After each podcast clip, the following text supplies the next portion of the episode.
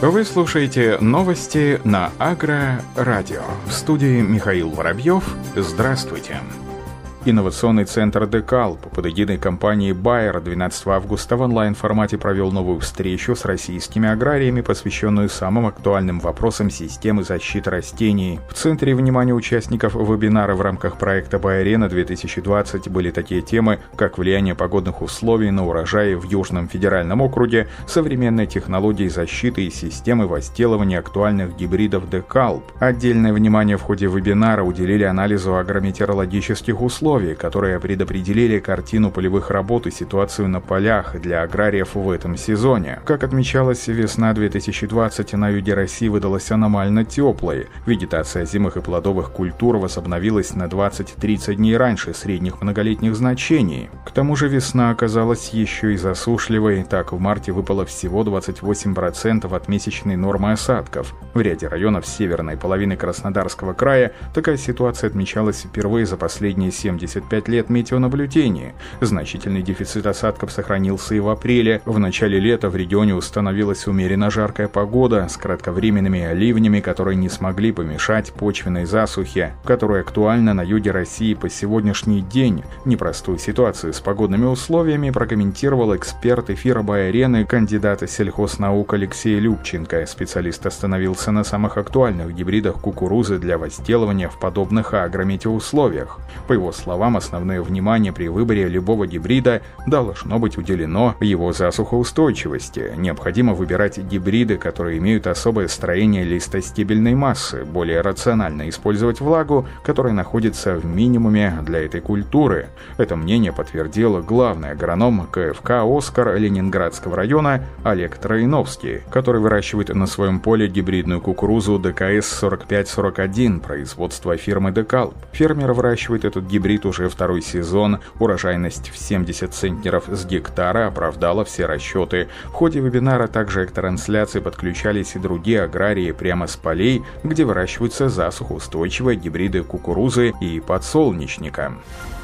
Засуха на Урале может вызвать нехватку кормовых культур. Отсутствие осадков на территории Свердловской области в июле вызвало возникновение почвенной засухи, что может привести к недостатку кормовых культур. Об этом сообщает ТАСС со ссылкой на начальника отдела агрометеорологии Уральского гидрометцентра Людмилу Саваренюк. По ее словам, июль оказался очень сложным для сельхозпроизводства. Происходило интенсивное испарение влаги. Ее запасы резко понизились по всей области до критического климатических значений. В дальнейшем отсутствие осадков привело к возникновению почвенной засухи по всей территории региона на более глубокие слои почвы. Трава практически засохла. Сейчас с выпадением дождей началось постепенное отрастание, но это отразится на возможном недостатке кормов. Специалисты также отметила, что сложившаяся атмосферная засуха в сочетании с недостатком влаги в почве и суховеями приведет также к снижению урожайности зерновых культур, поэтому урожай урожай будет на уровне среднемноголетнего, а местами ниже. После спада жары в конце июля и прошедших дождей, по мнению синоптика, температура стала более благоприятной для роста сельхозкультур. Она отметила, что почвенная засуха повсеместно прекратилась на большей части Свердловской области. Напомним, что в области в июле фиксировалась аномально жаркая погода со среднесуточной температурой воздуха выше климатической нормы на 7 градусов и более. В Екатеринбурге температурные рекорды фиксировались в течение трех дней. Абсолютный рекорд лета зафиксирован в Екатеринбурге 16 июля. Показатель превысил прошлый рекорд 1940 года и составил 39 градусов выше ноля.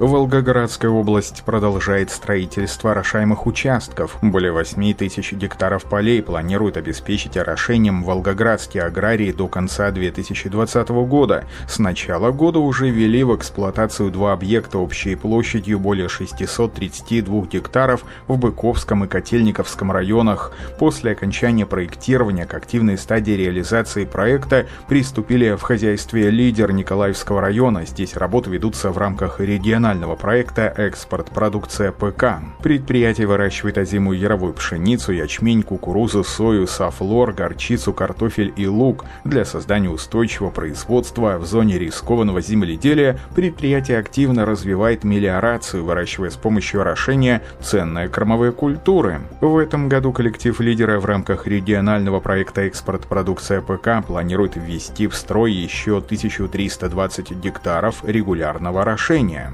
Напомним, с 2014 года площадь регулярного орошения в хозяйстве достигла порядка 5000 гектаров, причем большая часть участков построена с нуля. Американские и канадские ученые объединили свои усилия в разработке улучшенной версии пшеницы с использованием технологии редактирования генома. Эдуард Ахунов, генетик, возглавивший работу в этом направлении, отметил, что использование технологии редактирования генома необходимо для повышения продуктивности и питания в наиболее известных миру сортах пшеницы. Редактирование генома, по его словам, опирается на технологию, называемую кластеризированными регулярно чередующимися короткими палиндромными повторами, молекулами, более известную под аббревиатурой CRISPR. Это мощный, чрезвычайно точный молекулярный инструмент, способный целенаправленно вносить изменения в генетический код. Это позволяет нам производить новые варианты генов, которые обладают улучшенными свойствами и оказывают положительное влияние на интересующие нас признаки, подчеркнул Эдуард Ахунов. Использование редактирования генома для таргетирования генов, связанных с ценными агрономическими признаками, позволяет исследователям ускорить развитие культур, которые дают более высокий урожай, обладающие повышенными питательными характеристиками и дают более качественное зерно. Исследовательские группы сразу нескольких университетов будут использовать этот метод для введения одомашненных признаков в диких родственниках пшеницы. Ученые отмечают, что новый проект также позволит выработать усовершенствованную стратегию создания новых признаков путем мутации тех областей генома пшеницы, которые отвечают за регуляцию генов, связанных с поглощением азота, фиксацией углерода, ростом и ремобилизацией питательных веществ. А российские ученые доказали пользу органического сельского хозяйства. Данные исследования четырех ведущих аграрных вузов и двух научно-исследовательских институтов были озвучены на научно-практической конференции «Научно-исследовательская деятельность в области органического сельского хозяйства», которая прошла в Перми. Об этом сообщает пресс-служба Союза органического земледелия. Конференция состоялась в рамках проекта «Органическое сельское хозяйство. Новые возможности». Как отмечалось, в 2019 году коллектив ученых РГАО МСХ имени Тимирязева под руководством профессора Сергея Белопухова провел исследование в сертифицированном органическом предприятии «Эфир масла», которое показало положительное влияние органической системы земледелия на почву, а также доказало, что органическая эфиромасличная продукция, произведенная в засушливых условиях юга России, не уступает по качеству французской. Органическая пшеница, выращенная в эфир масла, имеет более высокие качественные характеристики, чем пшеница, выращенная в химизированном хозяйстве. Россия может стать лидером в органическом сельском хозяйстве по целому ряду причин, отмечает профессор Сергей Белопухов. В российских регионах относительно чистая почвы, невысокий уровень загрязнения токсикантами. Пестицидов применяется в 3-4 раза меньше, чем в Европе. 42% пашни последнее десятилетие без минеральных удобрений. План на 2020 год 3,5 миллиона тонн из необходимых 23 миллионов. Для справки более 13 13 миллионов тонн применяли в Российской Федерации в 80-90-е годы прошлого столетия. Результаты исследований показали, на органическом поле на 15-20% меньше мелких частиц, то есть почва способна лучше удерживать влагу, в ней более комфортные условия для корней растений и микроорганизмов. На органическом поле в полтора-два раза меньше пустой породы из подстилающих горизонтов.